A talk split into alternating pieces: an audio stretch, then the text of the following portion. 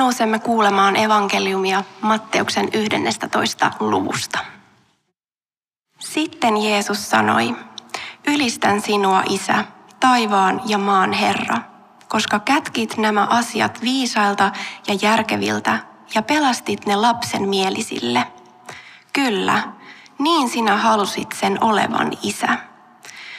Isäni on antanut kaiken minun haltuuni. Vain isä tuntee poikansa. Isää taas eivät tunne muut kuin poika ja ne, joille poika hänestä kertoo. Tulkaa minun luokseni kaikki te, jotka olette uupuneet taakkanne alle. Minä annan teidän levähtää. Ottakaa minun taakkani hartioillenne ja katsokaa minusta mallia. Minä olen maltillinen ja sydämeltäni vaatimaton. Kun otatte minusta mallia ja löydätte levon ja rauhan. Minun taakkani on kevyt ja hartioille sopiva. Tämä on pyhä evankeliumi. Kiitos Kristus.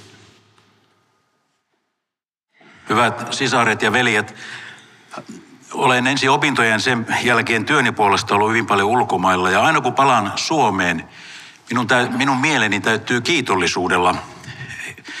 Ja miksi täyttyy kiitollisuudella? Haluaisin sanoa jotakin, mikä minusta on kaikkein parasta tässä meidän suomalaisuudessa ja suomalaisessa yhteiskunnassa. Täällä ollaan rehellisiä. Se ei ole niin yleistä maailmalla. Täällä ollaan rehellisiä, voi luottaa toinen toiseensa. Täällä noudatetaan sääntöjä ja lakia. Täällä ollaan ystävällisiä toinen toisille, hyvin auttavaisia. Tämmöinen talkoo henki ja, ja huomaavaisuus ja, ja naapurituki ja kaikki tämmöinen. Tämä on hirveän suuri asia, joka on meillä annettu. Mä olen hyvin iloinen aina palusta tänne rakkaaseen kotimaahan ja näiden asioiden ö, niin kuin elämisestä todeksi. Ei tarvitse pelätä sitä, että jos sanoo tota, niin silloin joku ketu häntä kainalossa, se yrittää nyt pettää minua, tai se valehtelee varmaan, tai se tekee jotain, jotain muuta sellaista. Yksi semmoinen asia, joka mielestäni tulee nyt muuttamaan meitä suomalaisia vielä parempaan suuntaan, on se asia, mikä on tapahtunut tänä vuonna. Mutta taustaksi mä sanon sen, jos mä ajattelen oman sukupolveni ihmisiä, niin meidän elämäämme on heittänyt erittäin syvän ja tumman varjon se, että meidän vanhempamme ja isovanhempamme olivat sodissa, kahdessa sodassa Neuvostoliittoa vastaan ja yhdessä tuolla Lapin sodassa saksalaisia vastaan. Ja, ja se on monella tavalla traumatisoinut paitsi heitä, jotka olivat siellä, myös meitä, heidän lapsiaan ja ehkä vielä vähän siitäkin seuraavaa sukupol- sukupolvea. Jumalan armo parantaa, antaa anteeksi, uudistaa, mutta usein haavat kuitenkin jäävät. Että, että se paraneminen ei ole sillä tavalla, siitä jää jotakin jälkiä. Mutta tänä vuonna on, jos me ajatellaan, minkälaisessa asemassa Suomi on ollut. Mulla on ollut tämmöinen vähän niin kuin tämmöinen siirtomaa kahden pohjoisen Euroopan suurvallan, Venäjän ja Ruotsin välissä satoja vuosia. Ruotsin kuningas haki täältä parhaat pojat omiin sotiinsa, ei ainoastaan Venäjää vastaan, vähän tuonne Keski-Eurooppaankin valloitusretkilleen. Ja venäläiset, ja, ja sitten myös tietenkin näitä savupirttien ihmisiä, köyhiä, verotettiin raskaasti, jotta kuningas saisi käydä sotiansa. Se Venäjän puolelta aina ajateltiin, että se vainolainen tulee tuolta idästä, ja niin se usein tulikin. Tasan 300 vuotta sitten Suomi koki kaikkein pahimman kohtalonsa, nimittäin niin sanotun ison vihan, jolloin venäläiset sotilaat ja tulivat ja tuota, tappoivat yli 10 prosenttia, siis yli 10 on suomalaisista tuonne Pohjanmaalle luotiin semmoinen neutraali vyöhyke. Sieltä poltettiin ja hävitettiin kaikki ihmiset ja kylät ja talot ja, ja luotiin puskurivyöhyke Ruotsia Venäjän välille. Eli me ollaan erässä mielessä ehkä tämmöinen vähän kolonialisoitu kansa, jos näin voisi sanoa. Siis oltu tämmöinen siirtomaa ja tämmöinen jättömaa kahden suurvallan välissä. Ja se on varmasti myös en tiedä kuinka paljon nuorempi sukupolvi, mutta ainakin minun sukupolvi myös aika paljon kokee, että se on myös lyönyt leimansa meidän niin kuin mentaliteettiin, ajattelutapaan, elämänmuotoon, kaikkeen oikeastaan, tunteisiin. Mutta nyt se on loppu. Nyt se on loppu. Tämä vuosi on sen kaiken loppu. Siksi minä sanoisin, että tämä 2023 anno domini, Herran vuosi, jos, jos Herramme tulemus viipyy ja historiaa vielä sadan vuoden päästä kirjoitetaan, niin, niin tuota, tätä, tämä nähdään ihan käänteen tekevänä. Me emme ole enää yksin minkäänlaisen vainolaisen äh, kourissa ja myöskään tämä äh, Ruotsin entinen, että itse asiassa me ollaan oltu tälle entiselle äh, herrallemme Ruotsille esimerkkinä ja me ollaan näytetty sille tänä vuonna tietä, mitä pitää tehdä ja ne on seuranneet meitä. Eli kun Suomesta on nyt tullut äh, länsimaisen puolustusliiton jäsen, niin me emme ole enää yksin. Se on, minä sanoisin näin teologisesti sanoen, se on Jumalan rakkauden lain rautanyrkki pahuutta vastaan. Eli, eli heikkojen suojelemiseksi, turvattomien suojelemiseksi tarvitaan rakkauden lakia. Näin, näin, näin erityisesti luterilaisessa uskonkäsityksessä korostetaan. Ja totta kai me odotamme sitä päivää, jolloin taas saamme nähdä rakkaat venäläiset ystävät ja tehdä uusiakin ystäviä, saada uusia ystäviä, mutta se ei ole vielä. Jeesushan sanoo Johanneksen evankeliumin 10. ja 8. luvussa, että Varas ei tule muuta kuin varastamaan, tappamaan ja, ja tuhoamaan. Ja e, saatana on valehtelija ja murhaaja alusta asti. Silloin kun tämmöiset voimat pääsevät irti tässä maailmassa, niin silloin tarvitaan tätä Jumalan lain e, miekkaa, nyrkkiä, ruoskaa, voisi sanoa näin. Eli me emme ole enää yksin, me olemme osa ja me olemme arvostettu ja tärkeä osa tätä lännen liittoutumaa. Minä olin tuohon puolitoista vuotta sitten vielä, ennen kuin tämä kaikki alkoi, tämä Ukrainan sota, niin minä olin Naton vastusta ja mä sanoin aina, että miksi me pitäisi lähteä amerikkalaisten sotia sotimaan jonnekin kauas. Ei se, ei se kuulu meille. Mutta, mutta silti uskon varmaan, niin kuin täälläkin ehkä useimmat teistä uskot, että tämä on ollut oikea tie, mihin, mihin meitä on nyt tänä, tänä viimeisen puolentoista vuoden aikana johdatettu.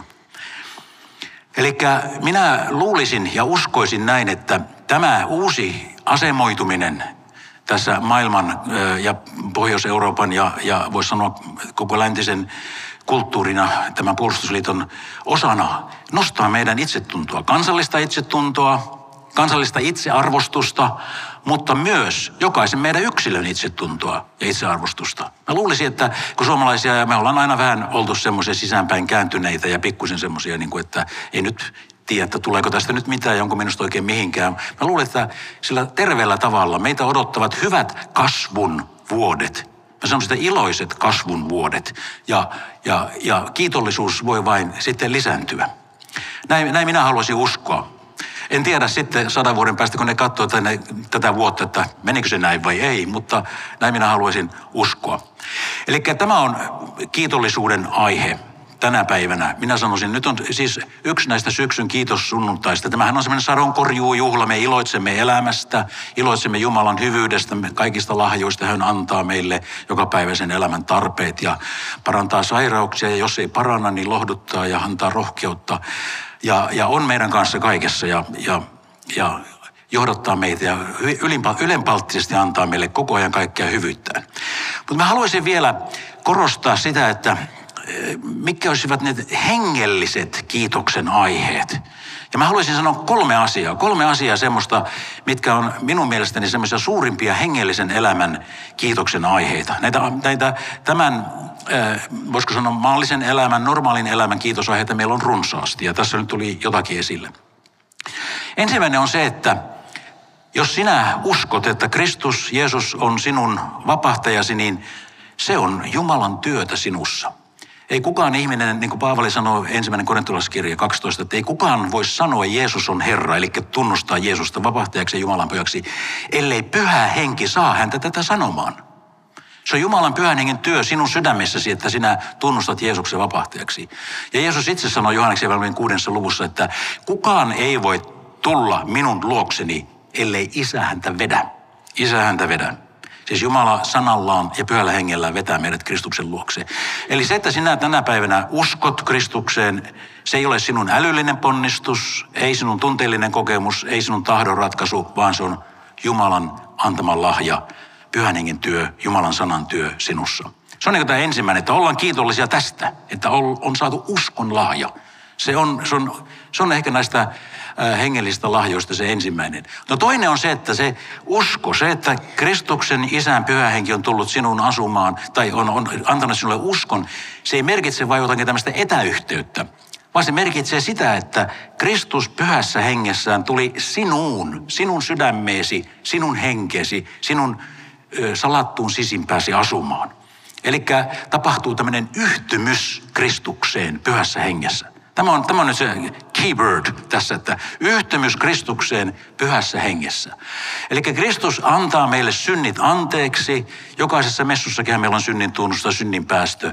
Ja me, meille julistetaan joko isän, pojan ja pyhän hengen nimessä. Mä itse tykkään myös tästä, tästä toisesta versiosta, tästä pohjoissuomalaisesta Jeesuksen nimessä ja pyhässä kallissa sovintoveressä. Kaikki sinun syntisi ovat anteeksi annetut. Okei, se on tämä syntien anteeksi antamus, mutta sen lisäksi meille ei vain anneta niitä lahjoja sieltä jostakin etäältä, julistetaan niitä jostakin kaukaa, vaan Kristus itse lahjoineen käy taloksi sinun. Paavali on kirjeissään 160 kertaa käyttää semmoista ilmaisua, että sinä olet Kristuksessa, olla Kristuksessa tai Kristus sinussa. Siis sinä Kristuksessa tai Kristus sinussa. Tai pyhä henki, Kristuksen henki, isän henki sinussa tai minussa. Siis Paavali puhuu tämmöisestä salatusta yhtymyksestä.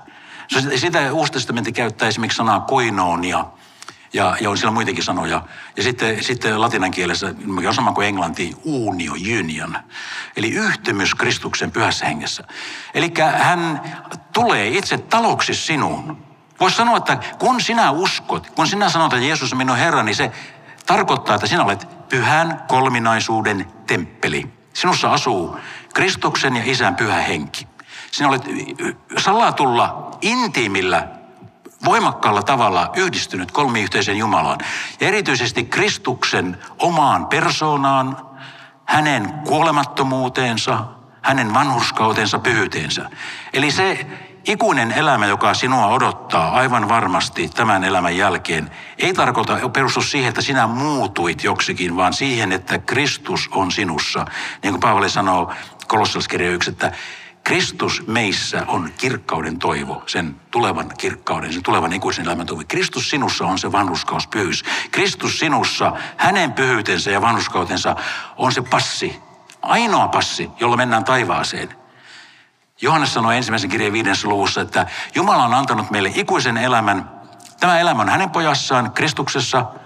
Jos sinulla on Jumalan poika, sinulla on ikuinen elämä. Jos sinulla ei ole Jumalan poika, sinulla ei ole ikuista elämää. Eli koska se ikuinen elämä on Kristus itse. Hän ylösnoussut synnin kuoleman saatana voittaja, hän on se ikuinen elämä. Ja jos sinussa on Kristus, ei voi olla vähempää kuin ikuinen elämä. Jos sä kieltäisit sen, sä sanoisit, että Kristus ei ole tarpeeksi pätevä tehtävänsä. Se olisi Kristuksen niin kuin kieltämistä. Siis sinussa on Kristus, joka saa sinut sanomaan Kristuksen pyhä henki, joka saa sinut tunnustamaan uskon, hänet herraksi ja vapahtajaksi, niin se tarkoittaa, että sinussa on ikuinen elämä, ihan varmasti, koska se ei ole sinun ominaisuutesi, vaan se on Kristuksen ominaisuus sinussa. Ja sitten tätä yhtymystä, tätä salattua yhtymystä hoidetaan. Mä jo tuosta ripistä oli puhetta, että, tai tästä, että synnin tunnustus, synnin päästö, se on yksi tapa hoitaa ja sitä hoidetaan messussa. Toinen tapa on se, että kun me piirrellään näitä ristinmerkkejä. Se on oikein hyvä tapa, tiedättekö miksi? Koska se kertoo meille kasteesta. Jo romalaiskirja kutosessahan Paavali sanoi, että kaikki, jotka olemme kastetut, olemme Kristukseen, hänen kuolemaansa ja ylösnousemuksensa kastetut. Meidän vanha ihmisemme, vanha Aatamemme ja Eevamme, näin tasa-arvon aikoina pitää sanoa. Ja Aatamemme ja Eevamme on ristiin naulittu Kristuksen kanssa ja meidät on herätetty uuteen elämään Kristuksen kanssa. Siis me aina muistamme sitä, että Tämä on se poromerkki, eikö niin? Tai mitä muita niitä poltimerkkejä on. Minä kuulun, minun omistajani on ristiinnaulittu Kristus. Minä olen hänen kanssaan kuollut ja herännyt uuteen elämään. No se on, me voimme siis muistella, ja niin kuin Martti Luther sanoi pienessä katekismuksessaan, ensimmäinen teko aamulla, kun heräät avat silmät, ristinmerkki. Viimeinen teko ennen kuin paat silmät kiinni, ristinmerkki. Koska se on, sä, sä ikään kuin kuittaat, kuka on sun omistajas ja, ja, ja vetoat siihen, että olen kastettu, olen Kristuksen oma. Sitten vielä se yksi tapa, jolla me tätä yhteyttä, siis synninpäästö, synnin tunnustuspäästö ja sitten yhteinen rippi ja tämä kasteen muistaminen. Mutta sitten vielä ehkä se kaikkein voimakkain, kun Jeesus sanoo Johannes kutosessa, joka syö minun lihani, huomatkaa, aika rankka sanonta, syö minun lihani ja juo minun vereni, hänellä on ikuinen elämä. Koska Kristus tuli sinun alttarin sakramentin kautta, sinulla ei voi olla vähempää kuin e, ikuinen elämä. Ja sitten hän vielä jatkaa, joka syö minun lihani ja juo minun vereni, hän pysyy minussa ja minä pysyn hänessä. Eli tämä intiimi yhtymys, yhteys Kristukseen vahvistuu, elävöityy, uudistuu joka kerta, kun otat vastaan hänen ruumiinsa ja verensä sakramentin. Vielä sitten viimeisenä kohtana tähän, mistä, mistä voimme olla kiitollisia. Kristityn elämä, sekin on lahjaa. Paavalihan opettaa esimerkiksi Efesolaiskirja kakkosessa, että me vaellamme niissä hyvissä teoissa, jotka Jumala on edeltä valmistanut. Tai sitten Kirkkoisen Augustinuksen lempijakeita oli kaksi tämmöistä. Roomaskirja 5.5, jossa sanoi, että Jumalan rakkaus on vuodatettu sydämimme pyhän hengen kautta, joka meille on annettu. Eli, ja se tarkoittaa hänen tulkinnassaan nimenomaan, että rakkaus Jumalaa kohtaan. Se, että me kykenemme rakastamaan Jumalaa, lähimmäistä, jopa vihollista, jos ei nyt ihan intiimisti läheltä, niin sieltä kaukaa siunaamaan sitä, sitä rukoilemaan sen vihollisen puolesta ja koko luomakuntaa, niin se kyky rakastaa, se on pyhän hengen antama kyky, koska pyhä henki on jumalallinen rakkaus, isän ja pojan välinen rakkaus. Jos pyhä henki on sinussa, niin sinun rakkauden kykysi kasvaa. Ja, ja, ja sitten toinen se Augustinuksen kirkkojen lempikohta, Filippiläiskirja 2.13, jossa sanoo, että Jumala vaikuttaa teidän tahtomiseenne ja tekemiseenne, jotta hänen hyvä tarkoituksensa tapahtuisi. Siis Jumala vaikuttaa pyhällä hengellä sinun aivoihin, tahtomiseen ja, ja, ja sun tekemiseen, jotta Jumalan hyvä tarkoitus tapahtuu sinun elämässä. Ja vielä se kirkkoisa Augustinus sanoi, että Jumala, minä kuulun sinulle, käske minun tehdä ihan mitä tahansa sinä haluat, mutta anna minulle lahjaksi se, mitä käskit minun tekemään. Eli kristitty elämäkin on lahja. Eikö se ole mahtavaa? Eli Kristuksen, eh, Luther taas puhuu Kristuksen pyhän hengen hallituksessa, että hallituksesta, että meissä asuva Kristuksen henki haluaisi hallita ja kontrolloida niin, että siitä riehuvasta synnistä, jos on kauhea eh, taipumus olla ilkeä, pahansuopa tai himokas tai, tai epätoivonen tai jollakin tavalla rasit, äh, niin kuin synnin rasittama, niin Kristuksen pyhän hengen hallitus voi tästä hallitsevasta synnistä tehdä, niin kuin Luther sanoo, hallitun synnin. Kristus hallitsee sitä pyhällä hengellään. Hän pistää tämän pedon rautoihin tai häkkiin. Ei se sieltä poistu. Sä oot samanaikaisesti syntinen ja vanhuskas. Se, se peto on siellä, mutta hän kesyttää sen pedon ja pistää sen rautoihin. Eikö se ole hyvä tietää, että näinkin voi tapahtua? Eli ihminen voi kasvaa. Ja me luulen, että meitä kaikkia kutsutaan kasvamaan Kristuksen opetuslapsina niin, että Kristuksen pyhä henki saisi yhä enemmän meitä hallita, täyttää rakkaudellaan ja, ja johdattaa meitä tekemään kaikessa yhä enemmän Jumalan tahtoa. No niin, nämä, nämä oli ne kolme hengellistä kohtaa. Uskon lahja on se kiitoksen aihe. Ensimmäinen, kiitos siitä, että annoit minulle uskon lahjan. Ja toinen, kiitos Kristus, sinä olet minussa. Sinä olet minun vanhurskauteni, eli kelvollisuuteni, passini taivaaseen ja minun ikuinen elämäni, syntien anteeksi antamus. Ja kolmas on se, että tämä kristityn elämäkin, kiitos siitä, sekin on vain lahjaa. Aika helppoa ja kiva olla kristitty, eikö olekin? Kun kaikki on vain lahjaa. Ei tarvitse ponnistella mitään.